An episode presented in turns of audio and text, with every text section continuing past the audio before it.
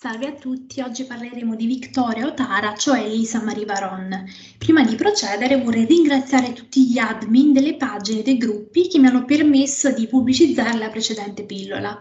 Invito chiunque abbia delle domande da pormi, anche se magari non strettamente relative alle pillole, a farmele nei commenti. In questo modo potrò anche farmi conoscere meglio come nuovo acquisto dell'ora del wrestling. Andiamo al dunque. La scorsa volta abbiamo parlato di Lita, Abbiamo detto che arrivò in WWE dopo aver lottato in altre federazioni o comunque proprio perché voleva fare la wrestler fin dall'inizio. Oggi parleremo di una donna che ha avuto una storia diversa e che ha cominciato a lottare ad un'età relativamente avanzata rispetto alla media, cioè Victoria. Come la sua amica rivale Trish Stratus e Tori Wilson, Victoria era una fitness model. Pertanto arriva in WWE quasi per puro caso Diciamo che poi vedremo che non sarà proprio così, però per ora teniamoci questa definizione. Tuttavia Victoria si appassiona sul serio, decide di non rimanere una ragazza immagine e di imparare davvero a lottare.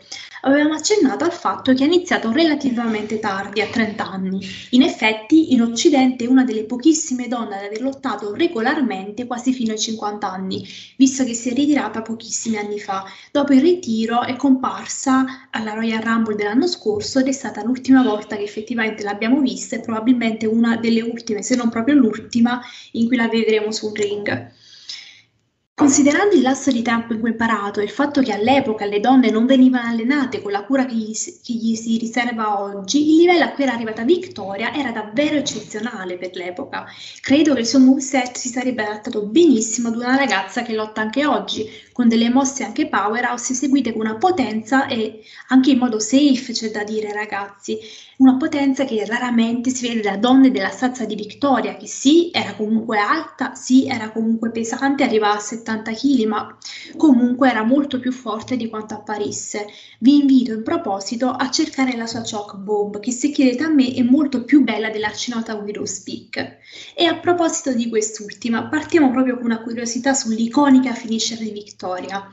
Dovete sapere che è merito di Molly Holly, perché erano ad uno show indipendente e Molly mostrò a Victoria la gory neckbreaker di Roderick Strong e le fece notare che sarebbe stata perfetta come sua finisher, perché Victoria era l'unica ragazza del roster ad avere una forza tale da poter eseguire in tutta sicurezza una mossa del genere. Ecco dunque la nascita di una delle finisher più iconiche del wrestling femminile e che sarà poi ripresa come tributo omaggio da Peyton Royce, tra le altre.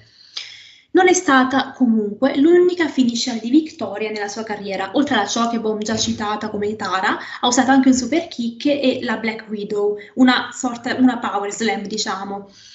Prima di entrare nel wrestling, oltre ad essere una fitness model, fu una cheerleader. Questo tratto del suo passato fu ripreso in una delle sue prime gimmick, Head Bitch in Charge.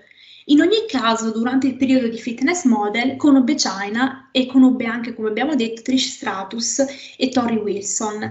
Con Trish in WWE ha avuto una, rica- una rivalità iconica, anche se forse non quanto quelle della stessa Trish con Mickey e Lita. In quanto a China, Victoria non ha mai avuto occasione di lottarci a differenza di Lita, un grande peccato perché secondo me Victoria nel suo periodo migliore, che per me è il 2002-2003, sarebbe stata spettacolare contro di lei. Probabilmente il match non sarebbe stato eccellente, ma a livello scenico si sarebbe rivelato quantomeno interessante. Come si evolve la gimmick di Victoria in WWE? Come Lita parte come membro dello Train, da cui poi si stacca in seguito al turn di The Godfather, che entra a far parte dei Right to Censor e schianta la povera Victoria contro un tavolo. Coincidenze, Right to Censor di cui faceva parte anche Stevie Richards, che tornerà utile, ce ne parleremo più avanti nella storia di Victoria. Quindi Victoria era tra l'altro il capo delle Hose e aveva fatto anche parte di questa campagna Save the Hose e rimase da sola e da lì apprendemmo il suo nome, appunto Victoria. Dopo la separazione dallo train, la sua gimmick in questo periodo era quella di una exo goffe ballerina, una gimmick che poi lasciò andare con un tornil che la portò alla sua gimmick da psicopatica gelosa di Trish Stratus. Uh, gimmick che sfruttava i loro trascorsi come fitness model. In Keyfabe in pratica Victoria diceva che Trish l'avesse in qualche modo non meglio specificato tradita durante quel periodo. Pian piano si affiancò a Stevie Richards, suo morbosissimo, altrettanto psicopatico fidanzato, e per una volta con questa gimmick Victoria riuscirà a strappare anche il titolo di donna dell'anno a Trish Stratus, stiamo parlando del 2002, oltre a Women Championship. Senza una spiegazione, in futuro tornerà però alla gimmick della face ballerina e lascerà Richards dicendogli no scusami non possiamo stare insieme, sei pazzo, mi devi lasciar perdere. E poi questo porterà Richards vestito in ghingheri da donna che stalkerà Victoria e comunque interferirà in alcuni suoi match, diciamo, però che poi la cosa si è chiusa quasi in un nulla di fatto, questo breve feud tra i due, se così lo vogliamo definire, ecco. La seconda volta vinse il titolo contro Molly Holly, lo fece da face. Però questa volta, come la prima tra l'altro, lo droppò a Trish Stratus che ha vinto appunto ben due dei suoi sette titoli da Victoria. Poi Victoria tornò nuovamente il durante un bikini contest, stavolta la gelosia sarà indirizzata a Christy M che aveva appunto vinto questo bikini contest.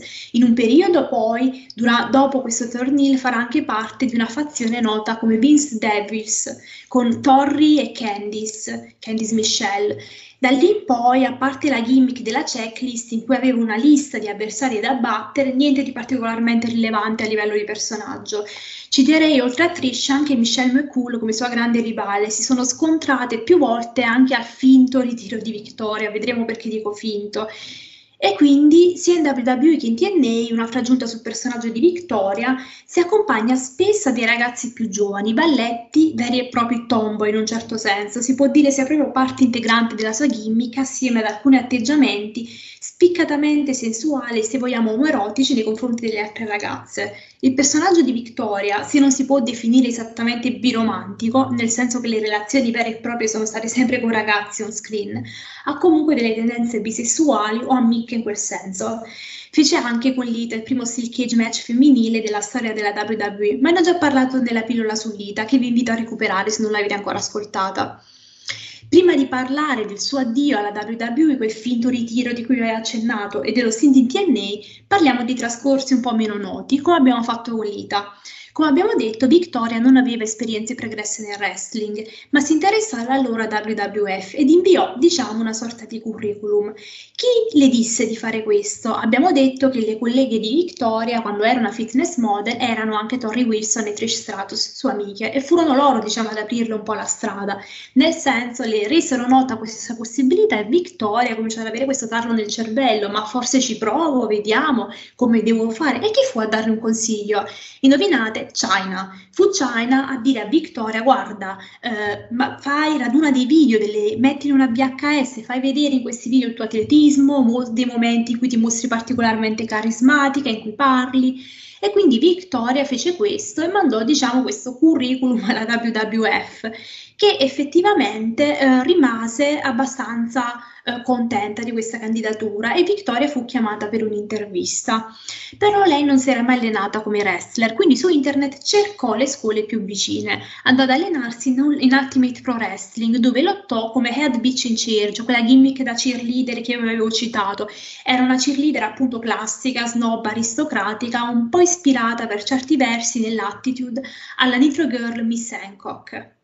Bruce Pritchard la vide al primo show, vide Victoria al primo show di questa federazione, al primo show in cui prese parte, si intende. Ne fu impressionato e la portò in WWF. Quindi fece il periodo da Cody The Godfather di cui abbiamo parlato e poi fu spostata in un territorio di sviluppo, la Memphis Championship Wrestling, dove fece da commissione corrotta ed ebbe anche delle rivalità, tra cui una con Ivory.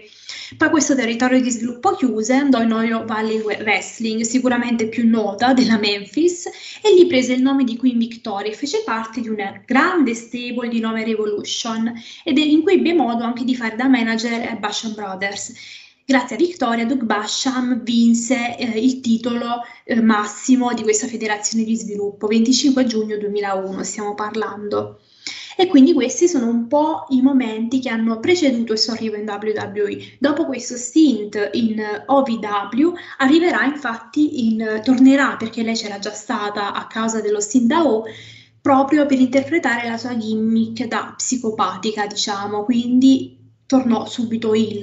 Lei se n'era andata, ricordiamo, da Face o ballerina, Goofy, personaggio che poi appunto riprenderà E quindi ad un certo punto dicevamo di questo finto di ritiro. Nel 2008 Victoria disse alla WWE di voler lasciare la compagnia. Le organizzarono, devo dire, veramente un bel ritiro, specialmente se lo si paragona a ritiri anche come quelli di Lita e quindi ebbe un match di circa 10 minuti contro la rivale amica fuori dagli schermi Michelle McCool. Gli diedero persino qualche minuto per salutare i suoi fan, per fare un discorso. Il problema è che Victoria non aveva intenzione di ritirarsi davvero. Fece un po' uno sgarro alla WWE, anche se da un punto di vista umano questa sua azione è comprensibile, perché in quegli anni è chiaro che non venisse più presa, non dico sul serio, perché comunque aveva una sua considerazione. Il punto è che non c'erano piani per lei, non volevano puntare su di lei. Lei veniva usata per le leve più giovani, per aiutare le leve più giovani, tra cui le Bella Twins, cioè Victoria ha giocato un sacco alle Bellas, le ha aiutate ad ambientarsi.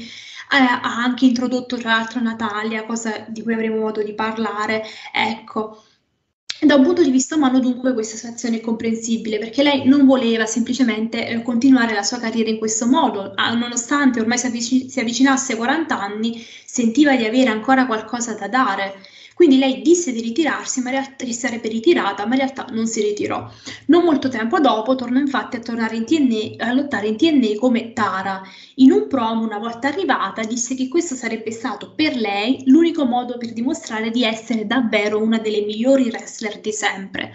Effettivamente, come sappiamo, in TNA in quegli anni c'era una florida categoria knockout, cioè la categoria delle donne ma comunque io penso che Victoria Tara non sarà ricordata per quello stint. La sua longevità per una lottatrice occidentale, come ho detto, è veramente fenomenale se consideriamo che al vero ritiro avrà poco meno di 50 anni.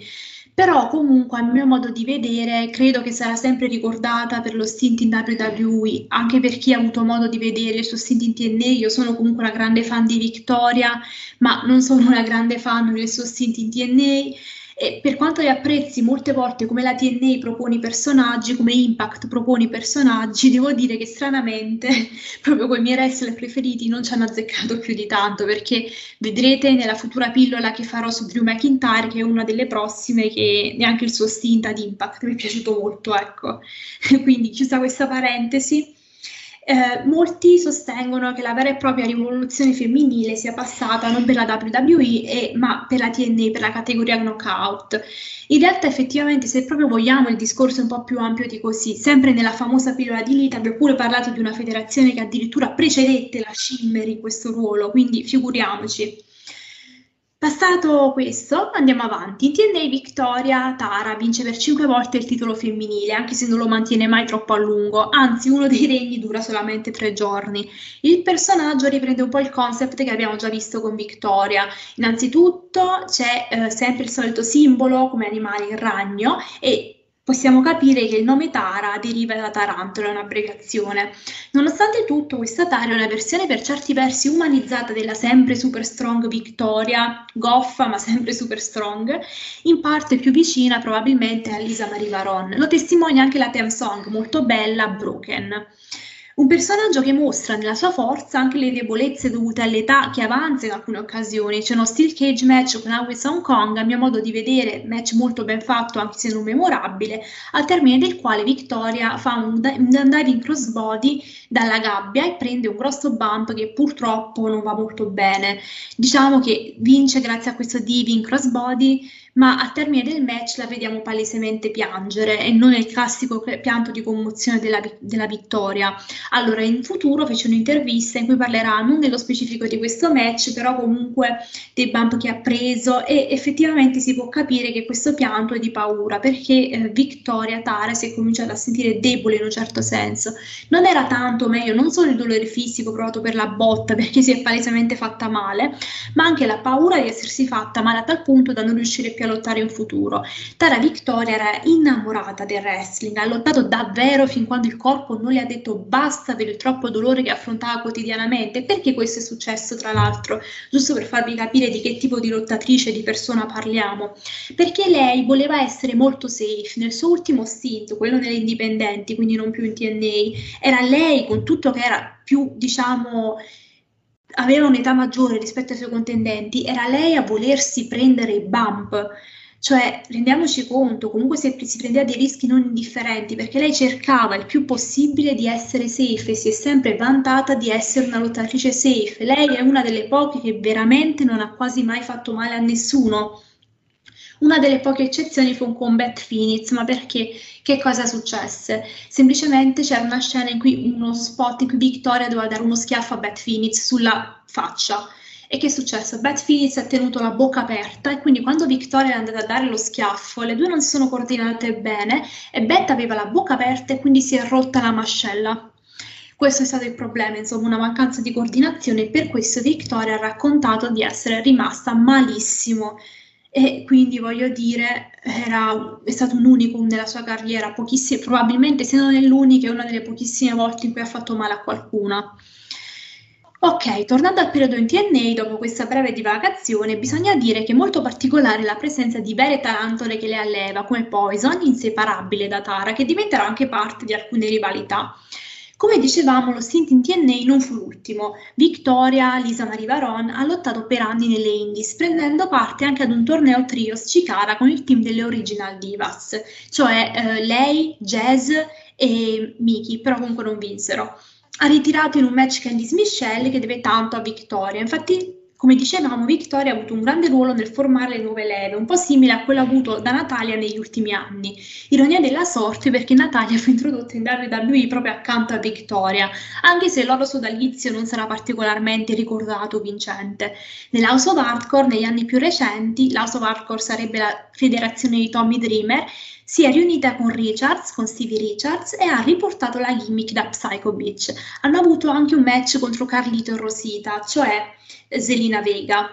Dal punto di vista umano, Lisa Marie Varon è unanimamente considerata una bravissima donna, una vera amica, una con cui è impossibile litigare in pratica.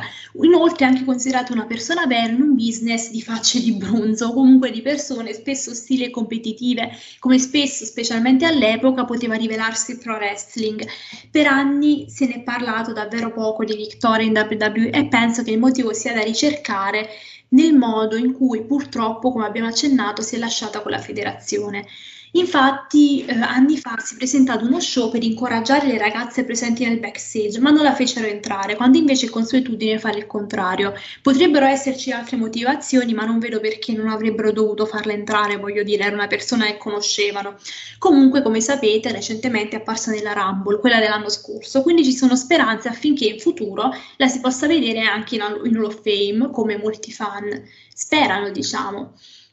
Ok, innanzitutto vorrei anche parlarvi di una piccola curiosità dovete sapere che eh, Victoria è molto stimata comunque nell'ambiente del pro wrestling, a tal punto che Ric Flair voleva che Charlotte, Charlotte Flair, venisse allenata da Victoria e anche da Mickey James. Questa è una cosa che effettivamente eh, incuriosisce molto, e però eh, perché questo non successe? A causa di un volo di aereo fallito, a quanto pare, perché eh, Charlotte doveva andare da Victoria e Miki per allenarsi, però il volo fu cancellato e alla fine non se ne fece più niente.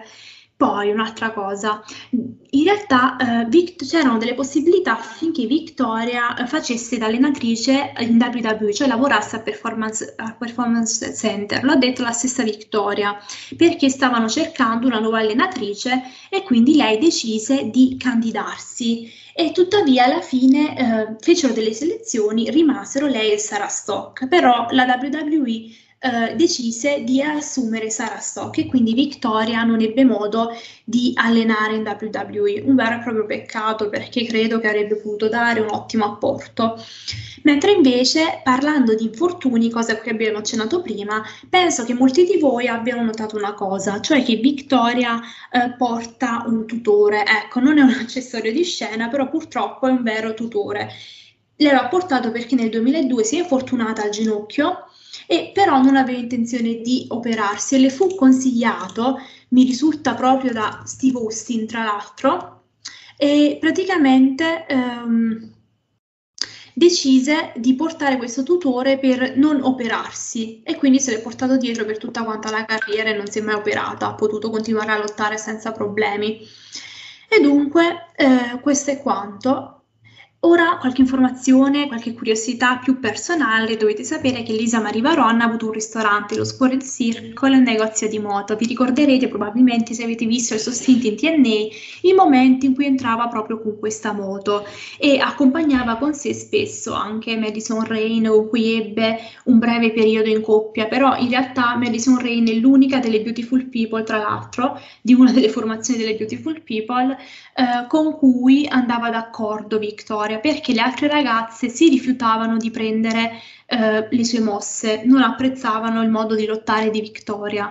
Però effettivamente fu anche la stessa Lisa Maria a chiedere di non lavorare con loro, quindi evidentemente c'era un po' di assi o comunque non riuscivano a trovarsi lavorativamente parlando.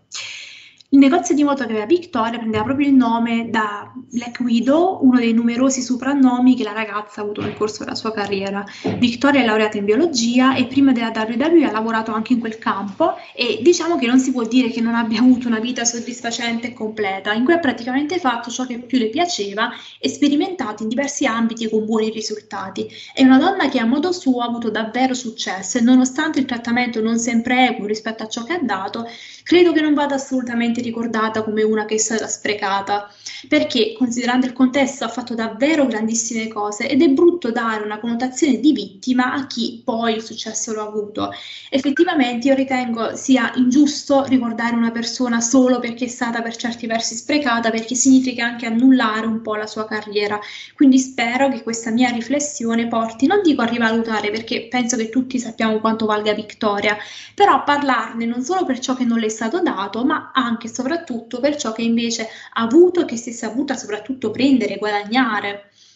E dunque, Vorrei chiudere con delle frasi della stessa Victoria. Come considerava l'epoca in cui ha lottato, specialmente in WWE? Lei stessa ci dice che non voleva essere solamente TNA, citando un po' jazz, cioè tette e culo.